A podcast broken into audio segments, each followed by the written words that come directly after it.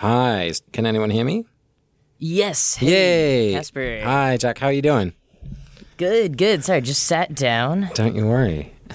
All right. Um, so thanks so much for making time, Jack. Like, I mean, I've watched YouTube videos with you in it, so I feel, I feel like I know you a little bit.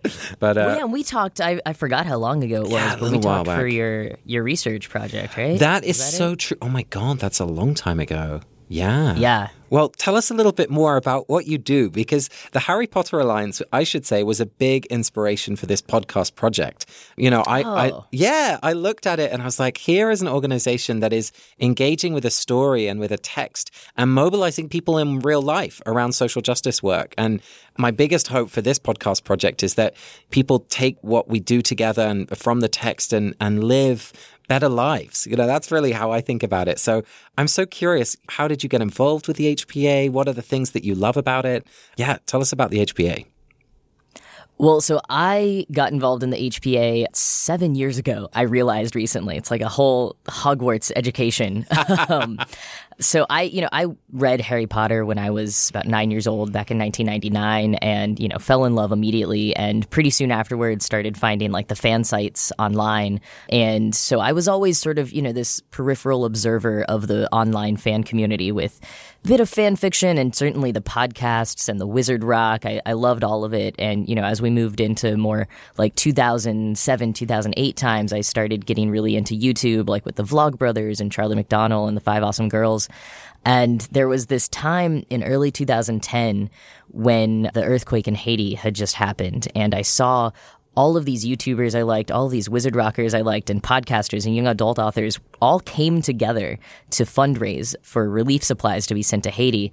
And I was like, wait, they all know each other? What? This, I love all of them and, and they love each other and they're doing this amazing thing together and all of their communities are coming together as one.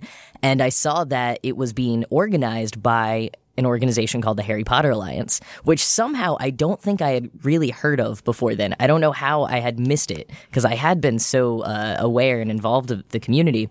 But I was so impressed by what they did. They ultimately raised over $120,000 and were able to send five cargo planes filled with relief supplies down to Haiti, which was just a phenomenal feat. And I was so impressed by that, I really wanted to get involved. So soon thereafter, there was a call put out by the HPA for video editors, volunteer video editors, which was a skill that I had. So I applied, I got the volunteer position, and I just, it sort of grew from there. I kept doing videos for them. One point, we had sort of a collab channel going on the Harry Potter Alliance's YouTube channel. And I started doing more and more with their social media. And because I was doing YouTube, I started getting invited to speak places about the Harry Potter Alliance.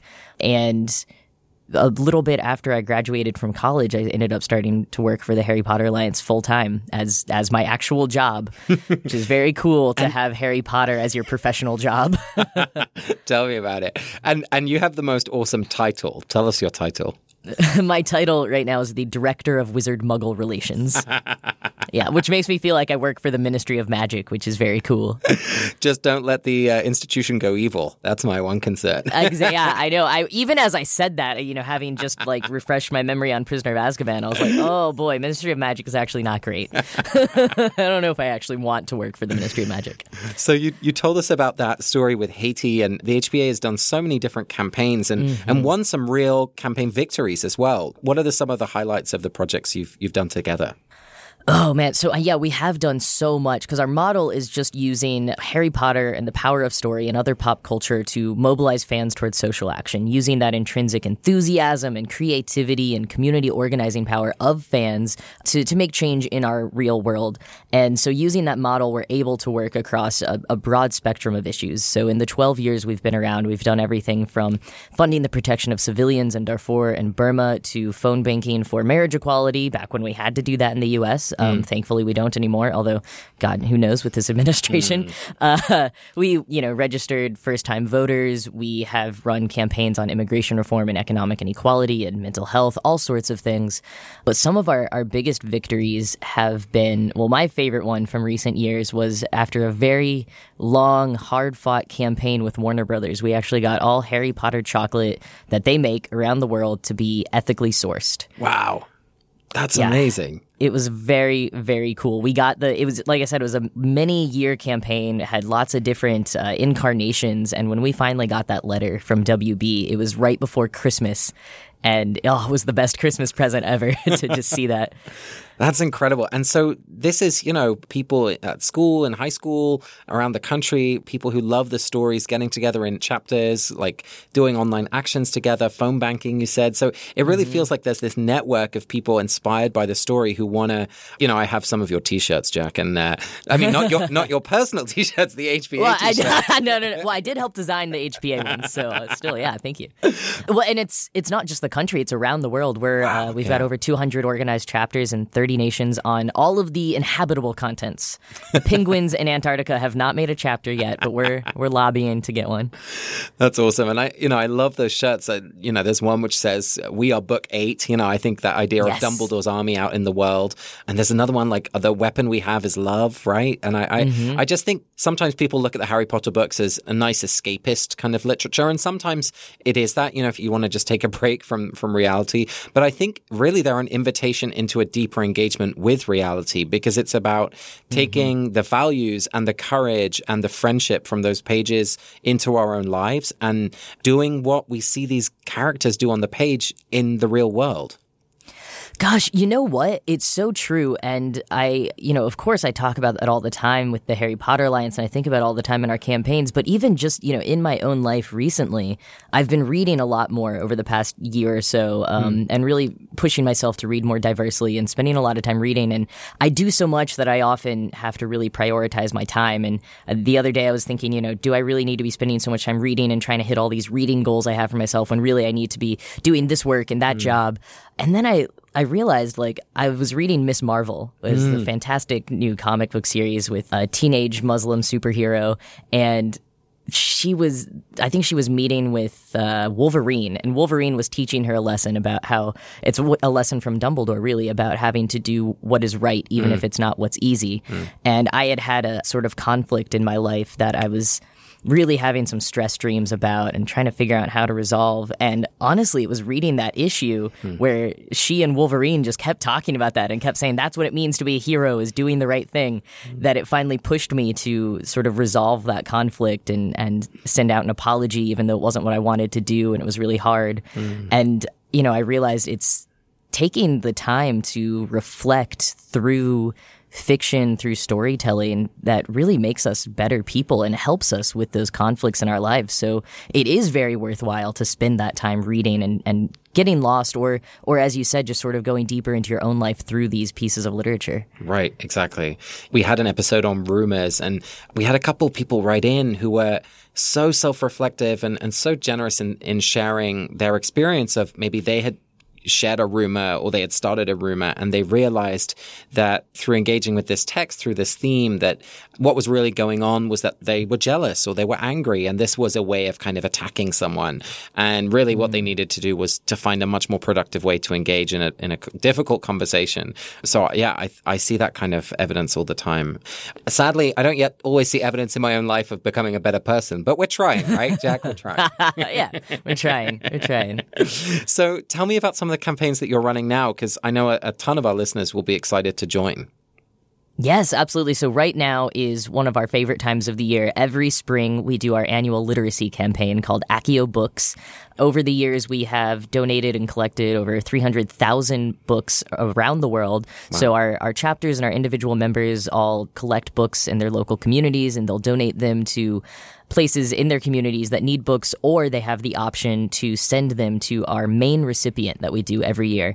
Uh, so we'll choose one main recipient, and in the past, it has been Rwanda, it's been the Mississippi Delta, it's been the Netherlands, England, Kansas, Detroit. We actually built a library and a charter school in Brooklyn. This year, it is going to Words Alive in San Diego. They are a center that provides books for the community out there. And the past couple of years, we've also worked not just donating books, but working on literacy and advocacy in like public libraries and with net neutrality. And this year, I think we're focusing quite a bit in, in some small ways on media literacy because that's very mm. resonant right now. So one thing that we always do as a part of Accio Books, because it happens to fall in this time, is at the beginning of May every year is National Library Legislative Day, which is a holiday run by the American Library Association in which librarians actually go to Washington and they talk to all of their legislators. Um, they have meetings with them all day uh, about all of the you know important issues around literacy in our nation, which again tend to revolve around net neutrality and access to the internet and funding for public libraries, which is especially important right now. I think another thing the day that we're recording this uh, came up about more more funding to public li- libraries being slashed. So these issues are super important right now, and that's part of what we're doing. In addition to collecting books all around the world, we are also advocating in any way we can and spreading awareness about the importance of funding for literacy. Jack, one of the things that I think about a lot is, um, you know, I've I've been incredibly privileged in so many ways, but the fact that I'm gay meant that you know, I had an experience, especially in my early teens, that felt very isolating. And, you know, that, that kind of memory of that experience of being an outsider, like out of the mainstream, I mm-hmm. think has really shaped I hope, my empathy in situations where maybe I'm in the mainstream and someone else is at the margin. And I'm curious as you're on this journey and coming out as trans a couple years ago, and that's something, you know, we do every day in, in different ways. Like what yeah. have you what have you learned from that whole experience? Like are there unexpected gifts that have been part of this no doubt sometimes very difficult experience?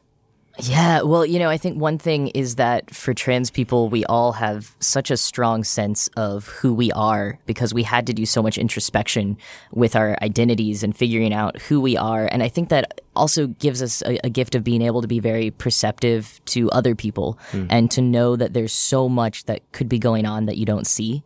That's one thing I think a lot about when trying to make spaces safe for other people is it's not just about making a space safe for things that you know about someone, but mm-hmm. having to sort of be on the offense of you don't know what might be in someone's past, you know don't know what they might be battling on the inside.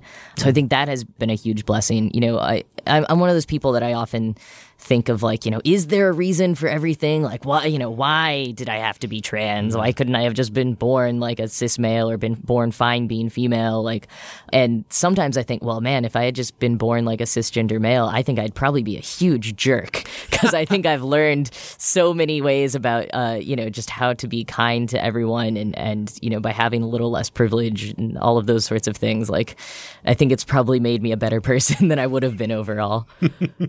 yeah, I feel the same way about my, not, not about you, but about me. yeah, absolutely.